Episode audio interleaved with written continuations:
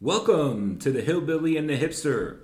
My name is Chad McCool, and joined with me, as always, this time in studio, is my brother from another, Mr. Andy Crow. And Andy, for the first time in the history of this podcast, we are truly live, in person, together, in the studio. Welcome to the great state of Kentucky, well, the Commonwealth of Kentucky, because we're not a state, we are a Commonwealth.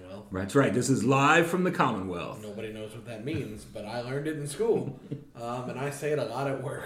But no, welcome to the Commonwealth. Welcome to the nest, my friend. I was excited to be able to see you for the first time in 2-some-odd years. We're face-to-face and in person, and God love you and your trek down, but you know, you get here, and the first thing that you're subjected to is 4th grade football practice. That's right. And then tonight you get 1st grade football practice.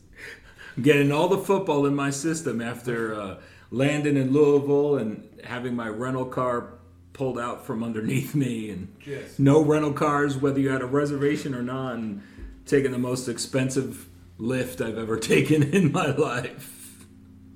I was dumbfounded. I still don't understand how that happens, but they don't pay me to understand, I guess. So there's that. But no, I was excited to have you here and to get you going. I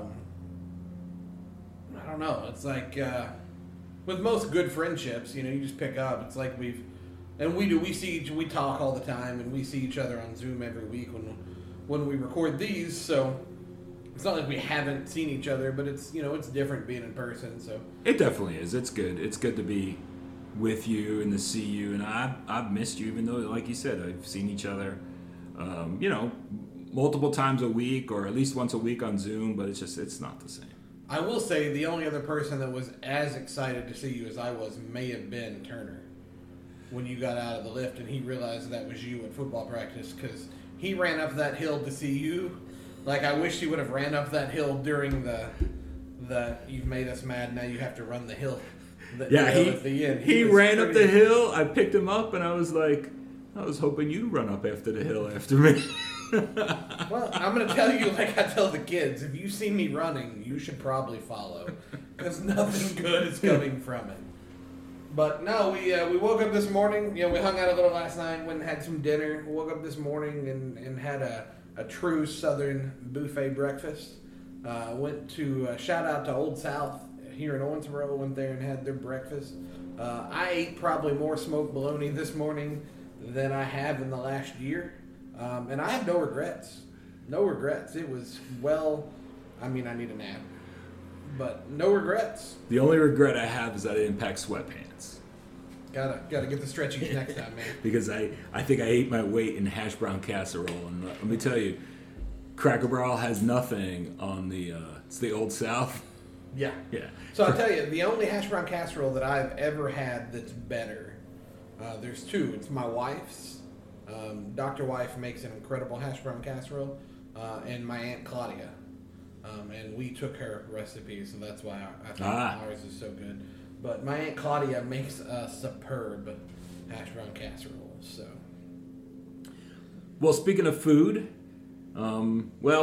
I think it's, you know, we talked about football. It's that time of year. Football's back in full bloom, and although I never did throw my hat in the ring for the Jets, almost like I should have, because they just act like any other team I've supported, and the season's over in one drive. 3 plays. The highlight reel for Aaron Rodgers' Jet career is him suiting up and grabbing the American flag and running out of the tunnel. And everybody's like, woo, this is our year. Yeah. 3 plays into it, dead, gone. Yeah, and see you later. And that's a big game, because I was in the airport, I think, on that Monday morning flying out, and I saw Rex Ryan on ESPN, and he had talked about how the 9/11 games, even though he hadn't necessarily been there at that time as the coach, but all the 9/11 games afterwards, if you were playing at home, when he was the coach of the Jets, how it just was heavy. Like, it meant a lot, especially it being the first game of the season. So I think there was definitely probably a lot of hype from Jets fans and maybe from the team itself that game. And then poor Aaron Rodgers, he earned that money. So, and I just want to say, from a total selfish thing, like, So I saw the replay and in slow motion, and you could see the Achilles snap and like shoot up in his leg. And part of me is like, that's pretty cool looking. But the other part of me is like, how dare you, sir? And it's for no other reason than I'm in 3 fantasy football leagues. I'm in a church league here. I'm in a probation parole / jail league here with some of the jailers, the deputies, and some P&P folks. And then I'm in a league with a bunch of pastors in Kentucky and Indiana. And in my pastor league, who did I start at quarterback? Aaron Rodgers. Aaron stinking Rodgers, because it was him or Dak Prescott, because I auto-drafted that one because I was at where? Say it with me now. Football practice. So I was like, oh, Aaron Rodgers going to have a good year. You know, he's got some weapons. He should have a good year. Right? He should have had a good year, and he had a horrible drive. And he got me negative 1 points. And for those of you who play fantasy football, you know, like, your quarterback has to put up more than -1. And so I was greatly disappointed. And for a split second, I didn't say, man, I hope he gets better. It was, man, look what you did to my team. And is that right? Probably not. But is that what happened? Yeah, it'd probably happen again. Well, I'm in my first fantasy football league in probably well over 10 years, and I won my first game with one. I went to Dak Prescott. Did you win with Dak? Yeah. I would have won if I would have started Dak, but no. And can we just talk about that monstrosity for a second? So I think that I've made my allegiance clear in football. I am a Giants fan. And so, and we'll talk here in a minute about what happened Sunday personally. I show up at the hospital, and I listen to the first drive of the game on the radio, right? And so I go to the hospital, go through security, and then... long story short, they take me upstairs to the CCU waiting room, and I walk in, and it is 33-0. And I was like, well, this just makes today so much worse. Like, I don't know what to do.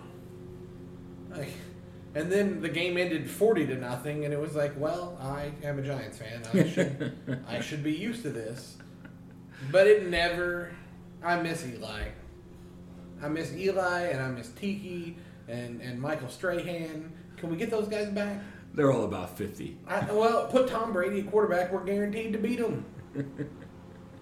40-0.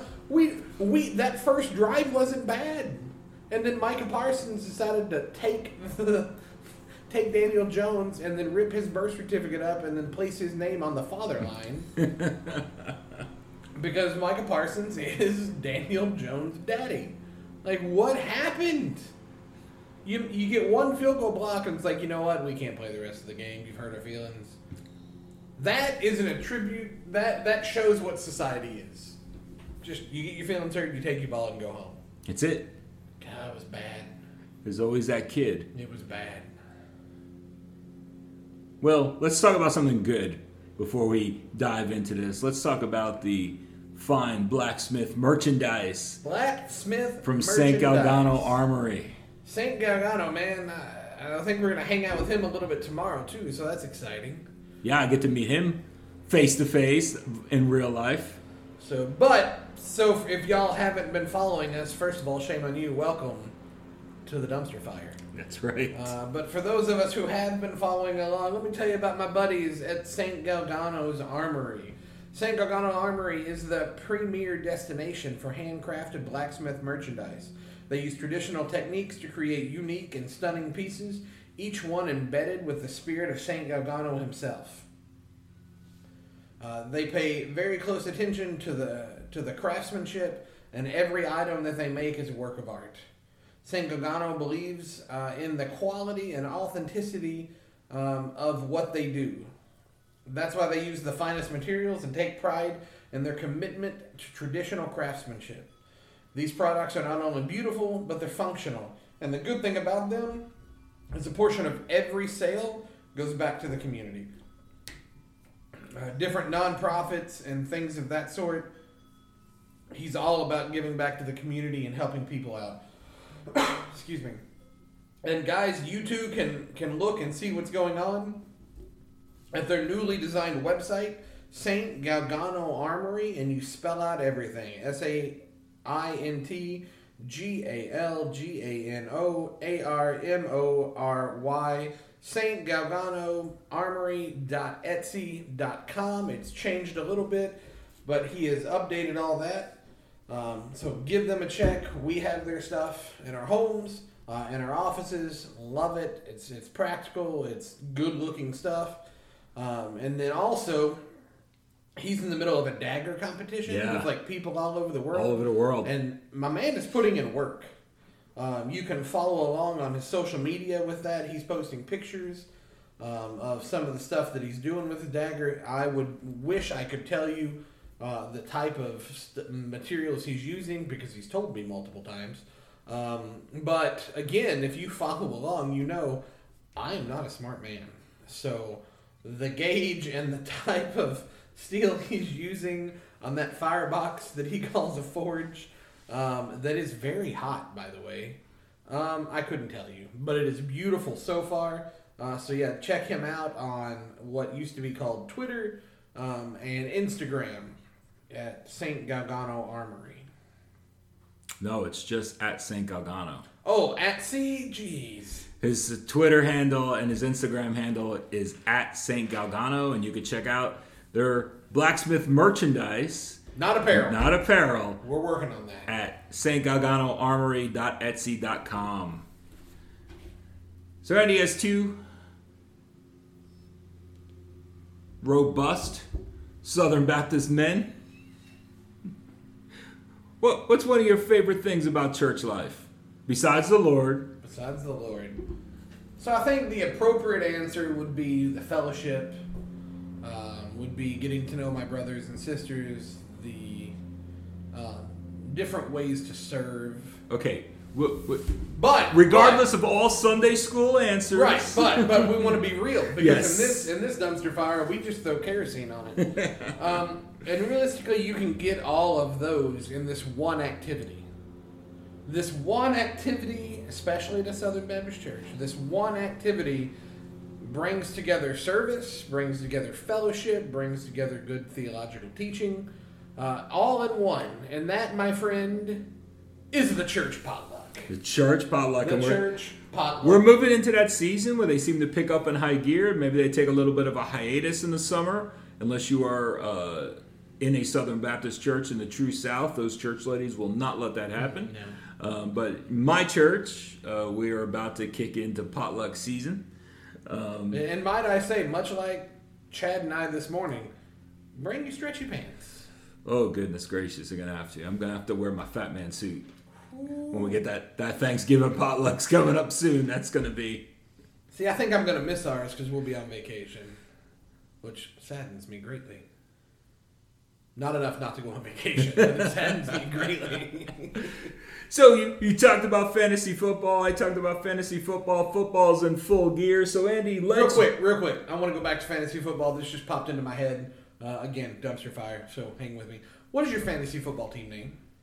My fantasy football team name? Did you come up with a creative name, or are you just... It's a name I used to use a lot. We are the Chupacabras. Fair enough. So you didn't... mythical border goat killer creature. Fair enough.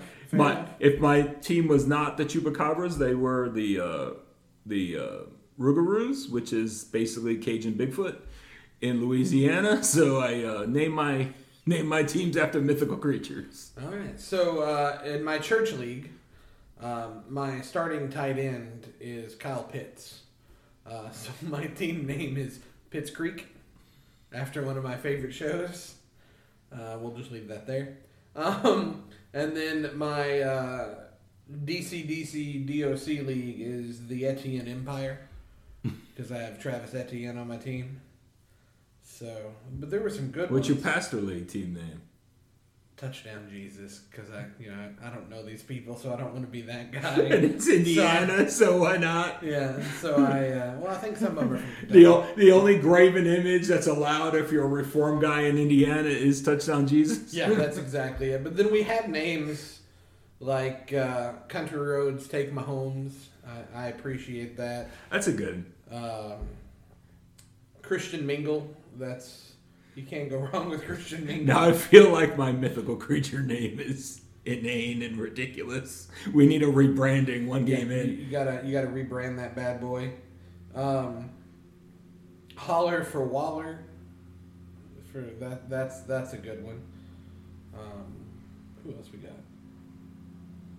No, Etienne phone home. That made me giggle. That made me giggle.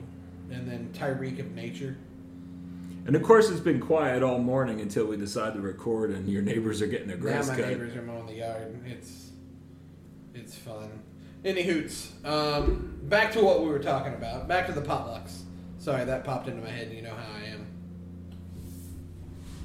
So I think about what we'll do is let's have a fantasy draft for potlucks. All right, and I know we talked about this pre-show, and by pre-show I mean a couple weeks ago.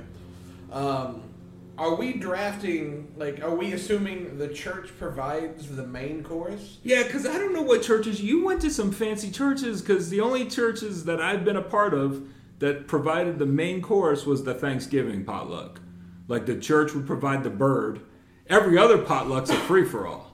I think maybe my kid church, the church I went to as a young kid, I think maybe it was like that. Yeah. But I know the church that especially the Southern Baptist church that I served at in Terre Haute, the church always provided the meat. And I think the two that I've been to where I'm at now, if I'm not mistaken, the church provided the meat. And what's the meat? Is it a variety? So for the last one, it was fried chicken. Uh-huh. And then for our church picnic that we had, we grilled chicken. Yeah, when we've done a church picnic, it's hamburgers and hot dogs. Church provides, yeah, for those types of things, like the church picnic, the Thanksgiving potluck. But, if we're just going to have, third Sunday of the month, we're having a potluck. Now our churches didn't do them that frequently, so then maybe that's why. Yeah. But then at Agape, I think the church, or maybe one, I think it rotated between families. But I think the church provided the main dish there. Now, I got to tell you, the church I served in Texas, the potlucks were great because the one deacon, he had a smoker you had the tow with a 3/4 ton pickup. Oh, yeah. And he'd bring that to the church, and you'd smell them coming down the road. Oh, my gosh, those were the best. And I'll never forget the one day I preached on potluck day, and he told me after church, and we lived in the same subdivision, can you come by my house? I need you to help me move something. I was like, sure. And I go there, and he gives me this, 5-pound brisket. Just this is the pastor's share since you preached today. And I was like, oh, Lord, please let me preach on potluck day here. I would schedule that. I would go to if I was your youth pastor and it was potluck day, I'd be like, Chad, the Lord has given me this word. Yeah. And it is, Andy needs the brisket. So we're drafting everything. We're drafting everything. Everything's on the table. So quite literally. Potlucks. So are we going to rock, paper, scissors for who goes first? You have home field advantage. You can go first. You get first pick. All right. So since it's everything, I'm going to take fried chicken. Yeah, you got to go with fried chicken. You can't beat fried chicken. No, and I remember that's a heavy number one overall pick. He's got the big signing bonus. Especially if you're Southern Baptist. He's not the SEC quarterback who's getting drafted in the first round and is out of the league in 3 years. He is not an Alabama quarterback. That's right. But I got to tell you, first potluck I had at the SBC church I served in Indiana, no fried chicken to be seen. And I remember I made a joke. I was like, y'all aren't good Southern Baptists. You don't have fried chicken. They didn't understand what I meant. They thought fried chicken was my favorite food. And so then the next potluck, that's all we had. There was always one side at that church. But everybody brought fried chicken. Everybody brought fried chicken. I was like, whoa, you misunderstood me. Trust me, I'm not going to turn down fried chicken. No one turns down fried chicken. But we need a little bit of a variety, but I thought every SBC church that's in the BFNM. I'm pretty sure. I think that's in 5th John too, right? That's right. Good. Nice. So what you got first? Well, you took the big one. I'm probably I don't know. This might be that I'm taking a kicker early in the draft. I'm going to be that dude. But I'm going to say, if it's done well, macaroni and cheese. Honestly, no. Macaroni and cheese gets slept on. I think that's a solid pick. I don't know if it's a first round pick. No, I'm probably going a little bit high. You know, I think you could have probably got that in the third round, definitely second. But no, I think that's a solid pick. A little bit of a reach, but he's gonna. Now, if it's done right, if you've got that one, if your grandma's making it, it's gonna perform. You're going to get your money's worth for that one. Now, and you know you're going to get laughed out when you're the one that brought the Velveeta shells and cheese in a big Pyrex dish. Like, no, ain't we're that talking ain't like it needs a crust. Mac and cheese. Yeah. I don't want the boxed mac and cheese. I don't want shells and Velveeta. I'm talking, look up Grandma Mac and Cheese. That's what we're talking here. All right, so for my second. But before we go to the second round, what do you think makes... What makes fried chicken so popular? Is it the portability? Is it just everybody likes it? I mean, I have a deacon at church who will not eat chicken. So he would disagree with us. He's been Southern Baptist his whole life. He does not like chicken. Well, then I question his Southern Baptistness. And I might actually question his salvation. And the fact that you're allowing him to be a deacon makes me question you being fit for the pastorate.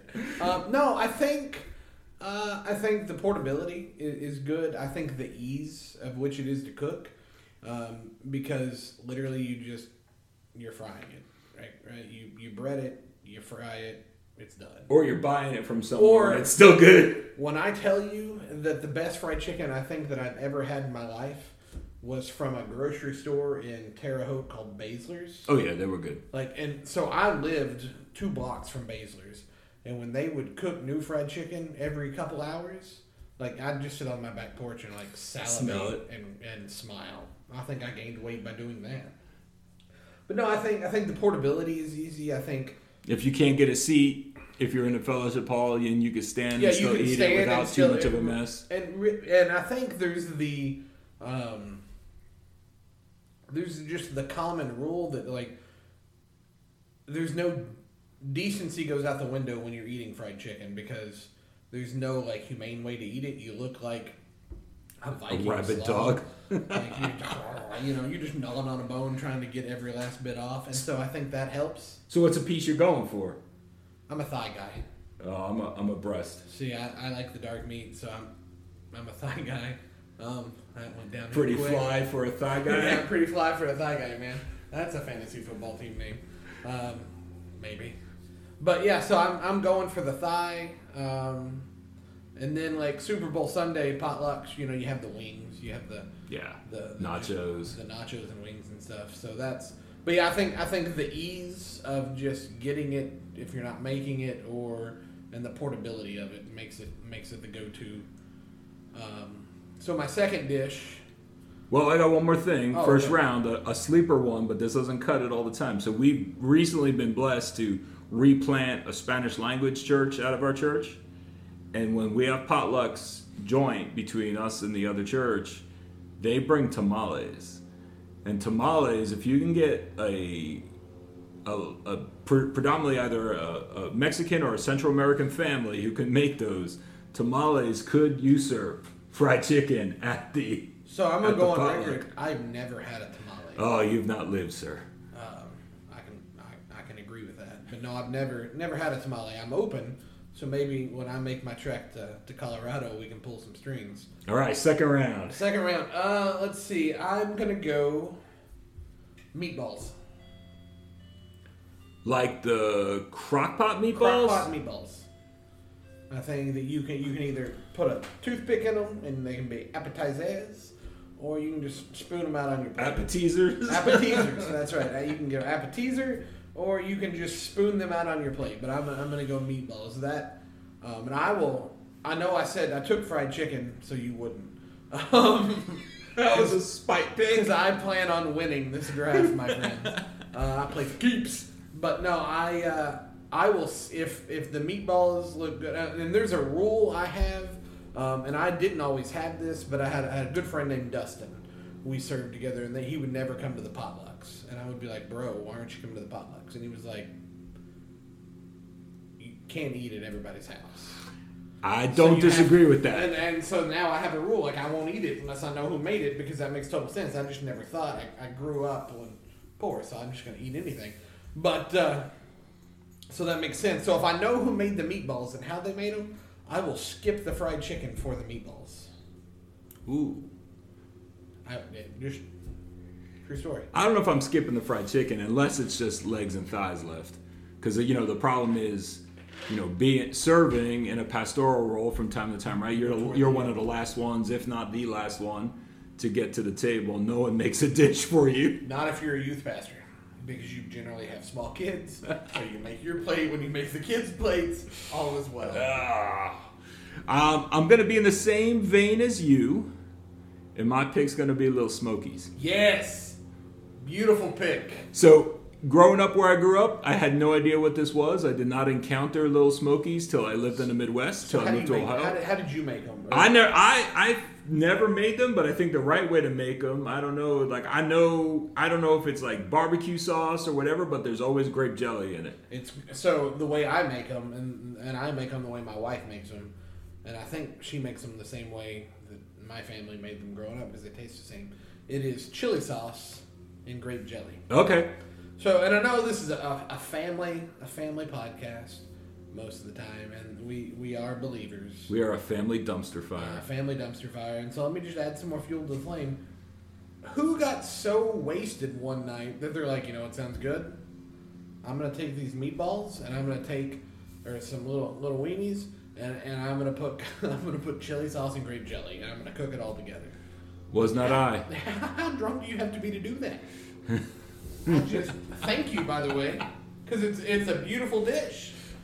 Well, it makes me think of a rabbit trail. All those little side specials that KFC keeps putting out, like the potato bowl, mashed potatoes with everything mixed in it. I think they're just having a laboratory run by stoners who were like, let's throw this together, and hey, this is good. Let's make a sandwich or fried chicken as the bread. That tracks. Also, like, there's got to be a cardiologist somewhere. It's like, well, this is just, you know, this is job security. So here, eat this real quick so you can have a heart attack. He's a shareholder in KFC. The 12th Urban Spice is the heart attack.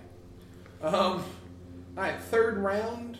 Well, I'll say this before we go, right? Like, both those dishes, the meatballs, Little Smokies, they're kind of in the same vein, right? They're twins. Crockpot, they are. They're fraternal twins. But I think if anybody brings a unique twist to it, you're kind of like, nah, this is perfection. Like there's you don't need to mess with it. It's simple. And there are people that will do just barbecue sauce. Yeah. And kudos, those are still good. They're still good. I'm eating them. I'm not turning them down. Nope. But I prefer the grape jelly and the chili. It needs some grape jelly. I need the grape jelly and the chili sauce, man.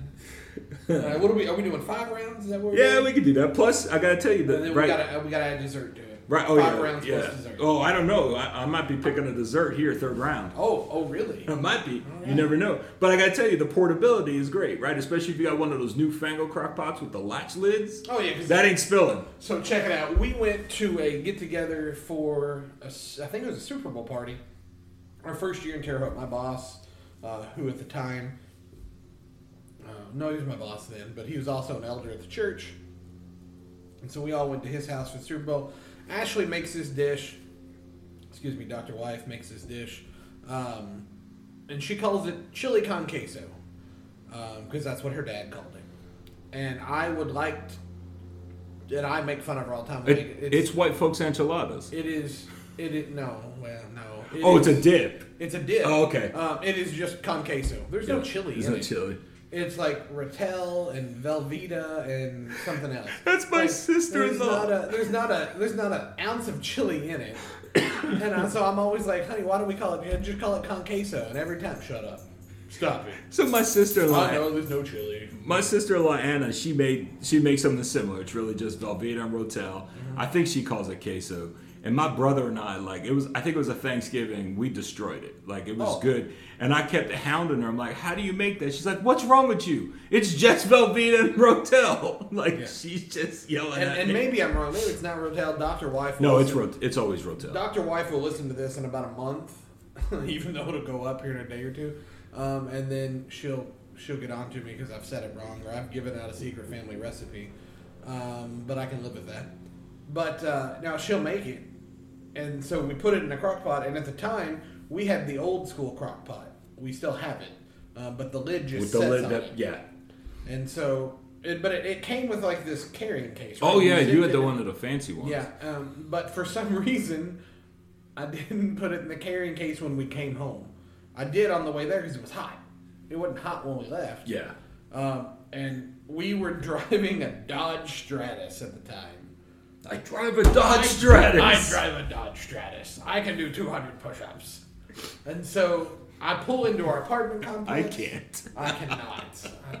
I made a kid do 10 push-ups last night at practice, and I think between the 10, he actually did a half of one. But no, I turn into the parking lot complex of our apartment, and I hit a speed bump, and you hear a jostle.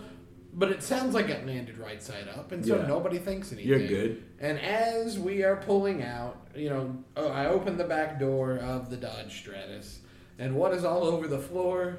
Queso. Chili con queso minus the chili. It's chili con queso sans chili. All over the back. And when I tell you that I thought Dr. Wife was going to murder me, the fact that I'm still alive for a multitude of reasons with her is just nothing short of a miracle.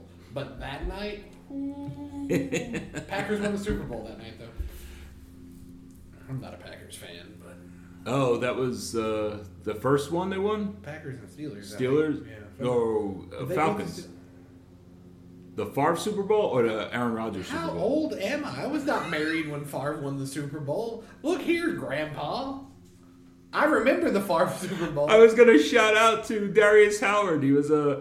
I went to seminary with him, and he was on that Packers championship team when Favre won, but I forgot. But Dr. White and I are not that old. Moving on. This is the one that Aaron Moving on. Won. Let's go to round three. Round three. Now that we're both in trouble with Where Dr. are we going? White. Let's see. I'm going to go classic. Mashed potatoes. Now, I'm going to... Not instant mashed potatoes. You know they're showing up, though. They're showing. And there's some good ones that you can doctor up. Like, I can make mean instant mashed potatoes if I'm down for time. Yeah, no, like, in my house, we rock the box mashed potatoes. The hint is sour cream. Beat the heck out of them with sour cream. Sour cream, and you gotta use not white people seasoning. But no, because we'll rock the box mashed potatoes in the crow's nest, but... For a potluck, I'm talking some generally lady in her mid to late 50s, early 60s, has peeled like 10 pounds of potatoes, and she beat them by hand. There was no hand mixer. They're smashed, right? And they probably have enough butter that you could build the Lombardi statue out. It's making Paula Deen squirm. Paula Deen's Weight Watchers compared to the butter that's in this. Bacon bits and a little cheese all in it. Like, I mean, just creamy and yet just satisfying. Mm-hmm. I had that lady in my church, by the way. We won her. Yeah. She came from Louisiana. Oh, yeah. If you have a lady that comes from the deep south, Louisiana, Texas, so Georgia, Alabama, Mississippi, Louisiana, Texas. If you have somebody just in your church, South in general. Well, throw a little Appalachia in there too. Throw some Appalachia, East Tennessee, Southern Ohio. No, it's Appalachia. That's not good Appalachia. Eastern Tennessee, East Kentucky. If somebody from there is in your church and you're not in that area and they bring something, don't question what it is. Just eat it. Make sure you're first in line and you get a healthy helping of it because you will not be disappointed. Well, in the immortal words of my father, if they're from Louisiana and they're Cajun, don't ask because they beat it into the pot, into submission as it's been crawling into the pot. It's just meat. It at one point was hissing at them trying to bite them. It's just meat. And it probably had hair that's been cooked into it, fur if you will, but it's worth it. I believe my granddad told me at one point, because we were in Alabama. He drove a truck and I was with him. I was maybe 10 years old, and we were coming out of a shop, and a guy had a little side hustle thing where you're selling sandwiches and whatnot. And he goes, hey, boss, you want a taste? And so Peppo didn't ask what it was, just threw it in his mouth. He goes, hey, little boss, you want a taste? And I was hesitant. And Peppo slapped me in the back of the head, and I go, yes, sir. And I took it, and I was like, sweet God, this is... We ended up getting 5 sandwiches for the both of us. And I got in the truck, and I go, Peppo, I said, you didn't know that, man. I was always, you guys taught me not to take food from strangers. And Peppo said, son, if an old black man offers you food... You take it. You take it. Amen. So that's where it's at. So I'm mashed to circle back, mashed potatoes. All right, I'm that guy at the football draft that you all mock at the fantasy draft. That's why I auto pick. Banana pudding. Bro, banana pudding didn't even make my list. Banana pudding. I like bananas. Oh. It's got to be banana pudding with vanilla wafers and I got to admit, like, what did you call them? Vanilla wafers. Thank you. I thought you said vanilla wafers. No, I'm not that. And I'm not that much. I may have been born in the North, but I ain't that much of a Yankee. You weren't about to have a bed here tonight. I want some of them vanilla wafers. Well, we ain't got those around here. So that's my thing. Banana pudding. Banana pudding is the funny thing is it's another really simple thing to put together, but it could be really bad. Oh, absolutely. It's hit or miss. Absolutely hit or miss from what I've been told. I won't eat it. So why no banana pudding? Just because you don't like bananas? I don't like bananas. I love vanilla pudding and chocolate pudding, but I'm not about the banana anything. I don't eat banana bread. I don't realize that. I don't eat bananas. Why do you hate America?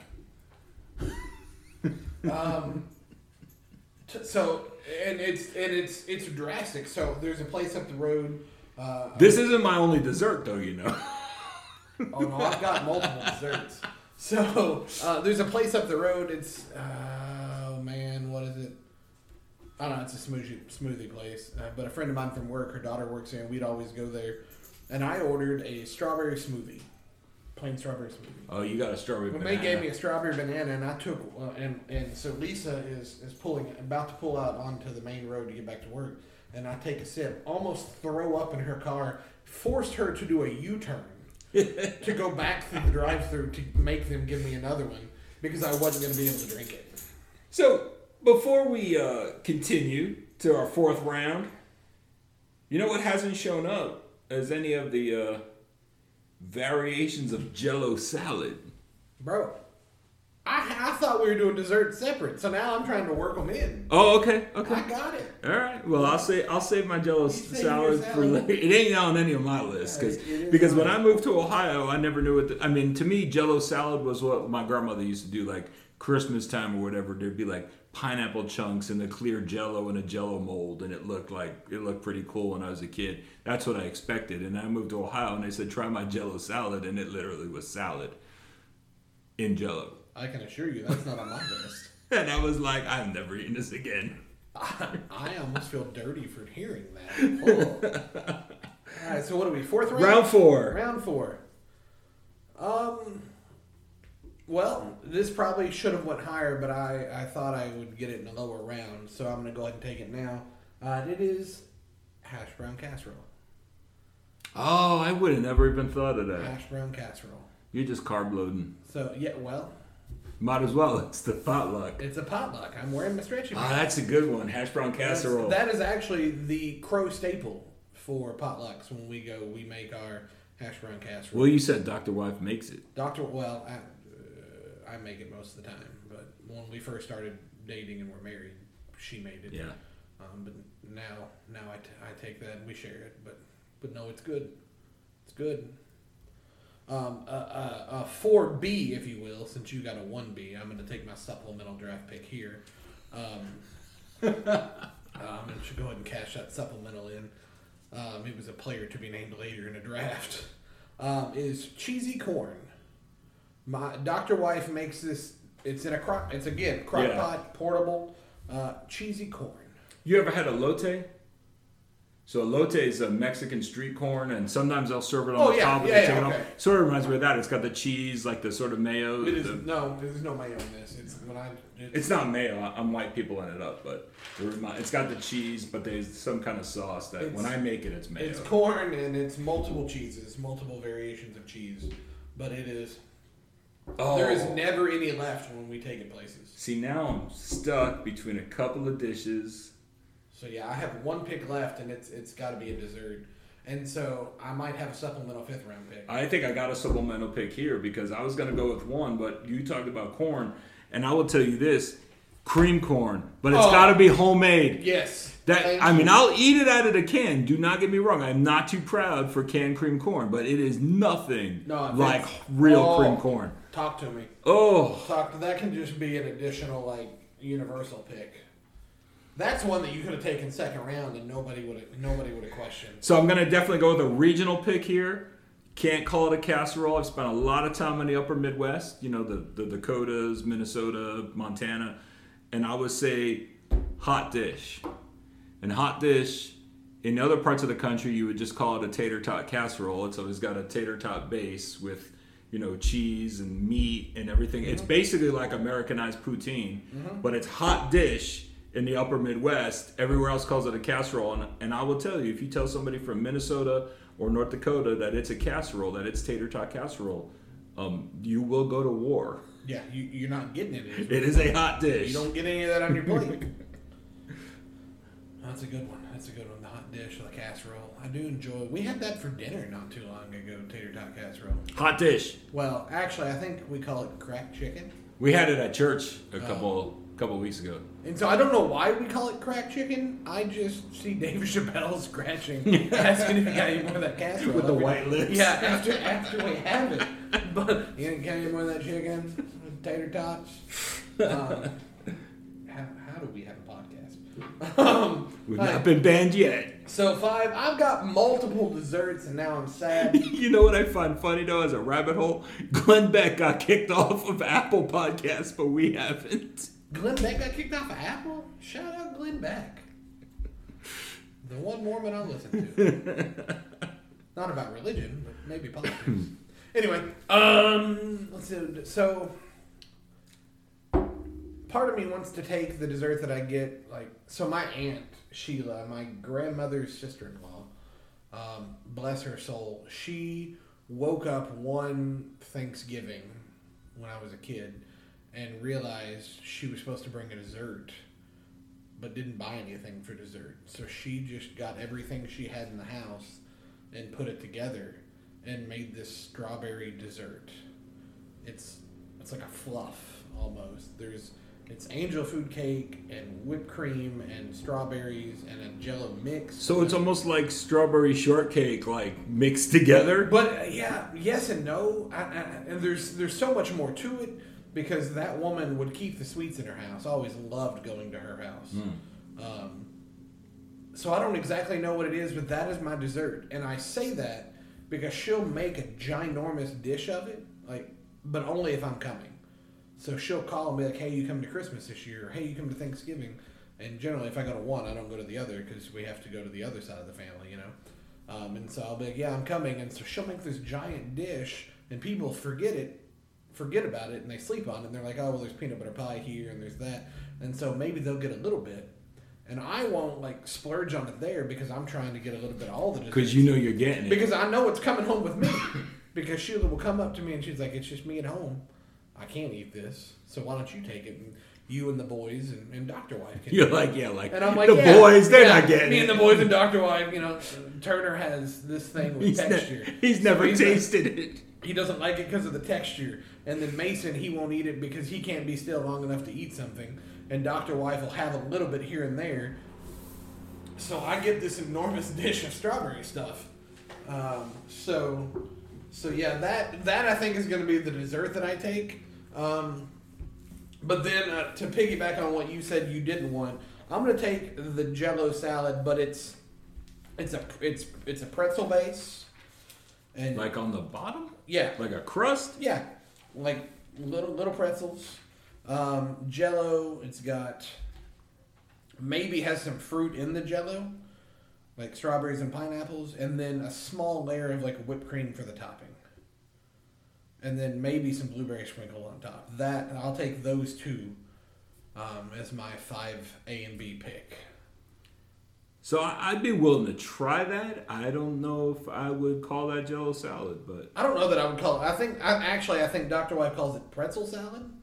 That sounds better. But it is just it's amazing. I highly recommend it.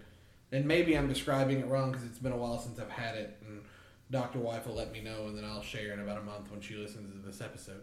But so where are you going round five there? Oh, I got a dessert. I got a thing. I'm going to go baked beans. That's a good pick. That is a slept-on pick. Baked beans, because if done well, that you didn't just get a bunch of cans of bushes at Costco and dump them in an aluminum foil pan. Done well, they are magnificent. They're right up there with the cream corn. Absolutely. If they're done well. So I'm going to go with baked beans. That's a good pick. But I got to throw a pick that doesn't come in because it's like drafting a punter. Where are you on the beverages? Because the beverages have to be done right. What's the right beverages? Sweet tea. Absolutely. Sweet tea and lemonade. But how sweet is the sweet tea? I think you could go too sweet. And that might be the Yankee in me now that I got the raised eyebrows. So let me tell you a story about my childhood. And I'll tell you this, maybe it's because I prefer an Arnold Palmer, the half and half. Yeah. And so when the tea is too sweet, it gets too sweet. So I tend to like it with like the lemonade and unsweet tea, just so it balances out. So you can have normal sweet tea, right? Mm-hmm. We'll go with a McAllister's sweet tea. Oh, which is one of the best. You need to take me to McAllister's. I saw it. I miss it. We can go. But also there is there's a thing in our family called Sarah and Andy tea or Sarah and Andy Kool-Aid. Right, so my Aunt Claudia, who I affectionately have called my weekend mother because every weekend I was at her house. Me and my cousin, Sarah, her daughter, she's 6 months older than me. We grew up more like brother and sister than cousins. And so when we were taught to make Kool-Aid, or we were taught later to make tea, it was, 1.5 scoops of sugar, 1 packet of Kool-Aid, mm-hmm. and then water. Mm-hmm. Or, the tea, same thing, so many scoops. And we thought to ourselves, no, that's not right. So we experimented one day, and we took the sugar, and on a normal, 2-gallon... pitcher, mm-hmm. like the Tupperware 2-gallon pitcher, that mustard yellow. Yeah, oh yeah. I bet we filled that thing a quarter full of sugar. Oh dear Lord, how do you have teeth? And 2 things of grape Kool-Aid, and then water. And we stirred because sugar doesn't really dissolve in cold water. No. So we stirred the absolute crud out of that and made this sludge. And I'm pretty sure that is why some of our friends have diabetes. Because they drank our Kool-Aid. Wilford Brimley came to him in a dream. Brimley, you're getting a diabetes. He's like, what you got? And we opened it and he goes, diabetes. But yeah, so I guess you can go too sweet, but I have yet to taste tea that is too sweet. So I've made it, I'll make it at church, and then I got yelled at that I wasn't putting in enough sugar because I was putting in 2 cups. Mm-hmm. Oh, yeah, and so it needs to be 3. Well, there's one woman, God bless her. How many gallons do you put in? I think it's like a 2-gallon pitcher. It's those big plastic pitchers. 3's not enough. Oh gosh, 3's too sweet. You said you put 2? 2 heaping ones, but... Yeah. Now 3, and then she yells at me if I'm not using a whisk. This woman, Sheila, she slapped my hand. You're like, you gotta use a whisk. And I'm like, you're not even from the South. It's a big wooden spoon. There's no whisk. I know, that's what I used, was a wooden spoon. Or like a wooden spatula or something. Uh-huh. Like it looks like a daggum oar. You use it as a weapon. Yeah. At the same time, while my grandmother was using that wooden spoon, if you were out of line, that spoon just came out, cracked you wherever, and went right back to mixing. You're trying to sneak a meatball or something. Whoosh, tea flies everywhere. All of a sudden, that lady became a ninja. The slowest woman I ever met, but man, man. You get out of line. What a reaction time.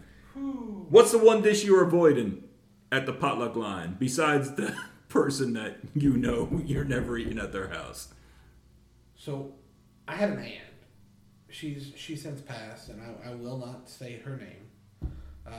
Although I don't think that side of my family listens to the podcast, but just for my protection, anything she brought, we don't eat. Yeah. Anything. And I know this isn't church potluck, but I mean, there was one time that she brought dressing. She decided it was her year for the dressing, and so somebody brought the turkey. She brought the dressing, and it was green. I thought she put food coloring in it. Yeah.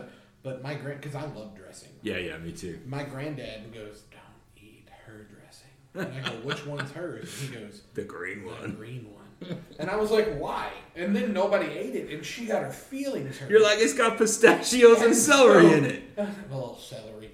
And so somebody felt bad, and so they went and got a big, they took half of it and threw it away. Made it look like someone ate it. But then, because then they felt bad for that, then they went back and ate a good chunk of it. And I thought they were going to throw up right there. They died? No, they were out of commission for a week from food poisoning. From that one bite? From that, three bites they took. He lost probably 10 pounds just from crapping. But as far as church potlucks, I think it varies. But you all have that, every church, especially Southern Baptist, every church has that one family. And friend of the show, Bryce, came up with the term, they are EGRs. Extra grace required. Oh, I'm going to use that. I'm going to see him next week. Oh, yeah. No, Bryce came up with that and coined it, and me and him especially have used that ever since. Every church has the EGRs. Some of them are couples, some of them are full-blown family, some of them are just single people. Yeah. But you all have that one EGR family that wants so bad to be like the next chef. And they will always, always, without fail, bring a green bean casserole. Yeah, and the only time I'll do it... a green bean casserole made correctly and by somebody that I trust... could be good. Is good. Yeah. But an EGR's green bean casserole, I can't do it. For some reason, for me, it's only acceptable at Thanksgiving. Yeah, but it's not a dish I'm running to. This is midsummer, 200 degrees outside at the park, and they're bringing green bean casserole. Hey, or potato salad that sat in their car. Or potato salad that sat in their car through the whole sermon. But yeah, so the green bean casserole is the one that I am, or the, and we had it growing up, it's called fluff salad. It's Cool Whip, cottage cheese, pineapple and grape chunks, and strawberry jello. And I think these dishes all have different names depending on where you come from. Oh, yeah. Regionally, it's called something else. But you can tell by looking at a dish. I don't care what it could be the fried chicken, right? It could be the tea. You can tell by looking at it who made it. You may not know the exact, but you know that you have a pool. You have a pool of people. Yes. And you know that if you look at the dish and it's from a certain pool of people, I'm out. You're out. You skip it. And my thing is, I'm not a germaphobe, but I am, to some extent. Now don't hear what I'm not saying. I've been to people's houses and ministry and stuff, and you got kids, your house is messy. There's a difference between messy... Welcome to my house. There's a difference between messy and dirty. Oh, absolutely. And then there's filthy. Oh, yeah. Right? And so messy, kids, you got toys on the floor, you got this, maybe, whatever, right? Your bed's not made, that's messy. Dirty and filthy... Wait, bed's not made is messy? That's normal for me. I didn't know you were supposed to make your bed till I met my wife. Well, I think that's the I think that's the story for most men. Dr. White's like, "Andy, did you make the bed? Did you change your sheets?" When? Before you met Dr. White? Like when you lived alone, did you change your sheets? Alone? Yeah. Did you change your sheets? When I was an RA in the dorm? Yeah. Yeah, I took them off when I went home for the end of the semester, and then I'd wash them and bring them back. All right. So yeah, they've been washed. I'm not uncivilized. Every 6 months. Or there was one time I went to, I bought sheets at the beginning of the semester. Every 6 months or until you got a rash. Yeah. But we went to the thrift store and found the old school Ninja Turtle sheets. Uh-huh. And I was like, well, these are my new sheets. And so here I am in college with Ninja Turtle sheets. Let's face it, you're a grown man who would have Ninja Turtle sheets. Joke's on you. I still have the pillowcase and use it. I also have the old school 90s wrestling pillowcase. Nice. My bed is a complete adult bed. It's like, oh, pretty pillow, nice bedspread, fitted sheet, cover sheet, nice decorative pillow, Andy's wrestling pillow. And my wife is like, oh, we can put that under the bed. And I was like, under the cover and then the decorative. I was like, no. I live here. Like, this is my side of the bed. Like, you're going to give this to me. Well, I'll tell you this. I know for those of you that are introverts, potlucks might be a little jarring. It's a wonderful opportunity. I think it's biblical. It's a great time for fellowship and to break bread with your brothers and sisters. And don't be afraid to serve. Don't be the one waiting for somebody else to clean up the table, right? Take a turn, wipe down some tables, throw out some dishes. Help a family. You got a family with little kids in your church. Help them make plates for their kids. Help visitors to their seats. Invite them. Just make it a time of joy. Don't sit with your clique. Go sit with somebody else that you don't normally sit with. Say it again for those in the back. Don't sit with your clique. I'm at a church where there are cliques, and so break up those tables. I don't know that you can have a church without cliques. Yeah, but break up those tables. Oh no, I wholeheartedly believe. When I was on staff, I never sat with the same people. Yeah. And we tried at Agape, we tried to do potlucks monthly, if not monthly, every other month. And I would bounce from table to table. And then every month we had what we called M&Ms, Matures and Ministers, where the senior adults would come together for a meal and the pastors would come. And I would try to sit with a different group of them every month. So, I used to like coming around you when you did after those because for some reason you always had a cake. You'd leave the M&Ms with a cake. Yeah, and they would always be like, "Oh, Andy, you have kids. Take the cake." And I'm like, "You know that cake isn't making at home." Which meant I got some cake when I show up. Because you'd come at the right time. Like, it was just time that we were done. I knew when it was over. We'd be done cleaning. Everybody would be gone. I would be laying on my couch, pants unbuttoned, ready to die. And you'd walk in and be like, "Hey, that cake?" Because I know it's here. Dave Chappelle, "Gang, where's that cake? I smelled it down the road." Oh, sleeper pick. Just one last pick. I tried this at a potluck. I know the only time I've ever had it is Cracker Barrel, the Coca-Cola cake. But that woman that's in my church from Louisiana, she made a homemade Coca-Cola cake, and it's chocolate. It. Go to Cracker Barrel and try the Coca-Cola cake. All right. It's very good. I have to try it. It's a chocolate cake. It's got a little bit of Coca-Cola in it. You don't even know it, but it's amazing, incredibly moist. It's good.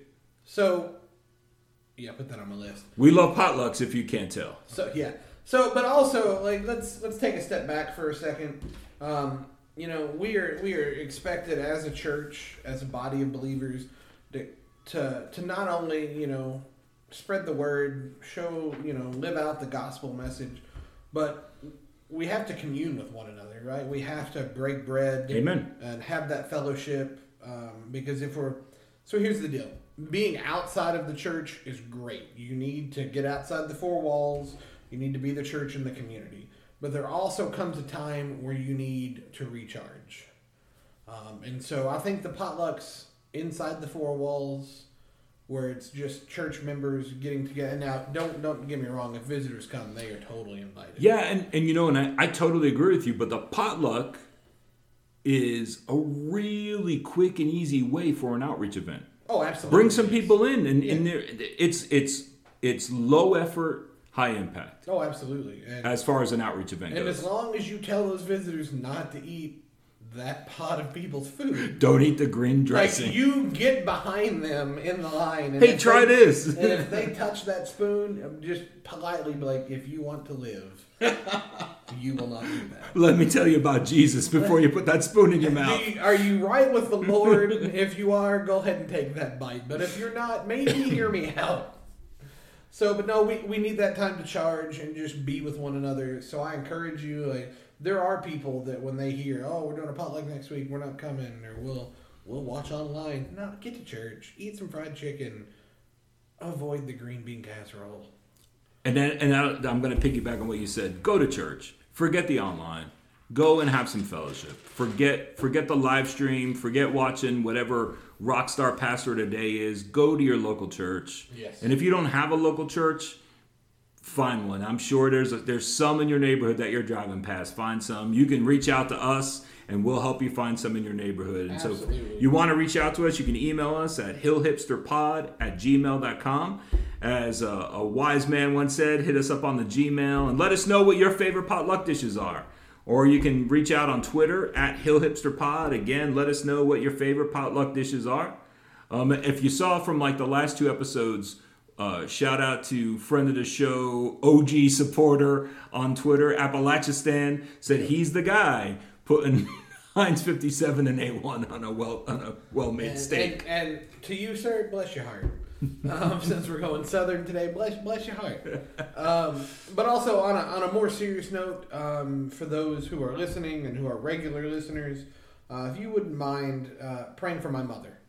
So this past week, we didn't put out an episode on time at least, or maybe at all. It's already Thursday. So regardless, this past Sunday, the first Sunday of football, my mother had a massive stroke and had to be life-flighted to Nashville. And so that's why we didn't record this past weekend. I was at the hospital with her. And so we're definitely not out of the woods yet. She's still... as of today, in the critical neurological critical care unit at a hospital in Nashville. So if you just remember my mother in your prayers, and my family as we kind of figure out what's going on with that, we would greatly appreciate it. Amen. And don't forget, we are praying for you, for each and every one of you, even those that we don't know who you are. We pray for you, and we're grateful to be able to do this, and that when you do reach out to us, it's wonderful. So I just pray you all have a blessed week. Be blessed, and remember that the Lord is with you and he is for you. And let's, welcome to Kentucky again. And let's go to Huddle House. Where's the record button to stop it?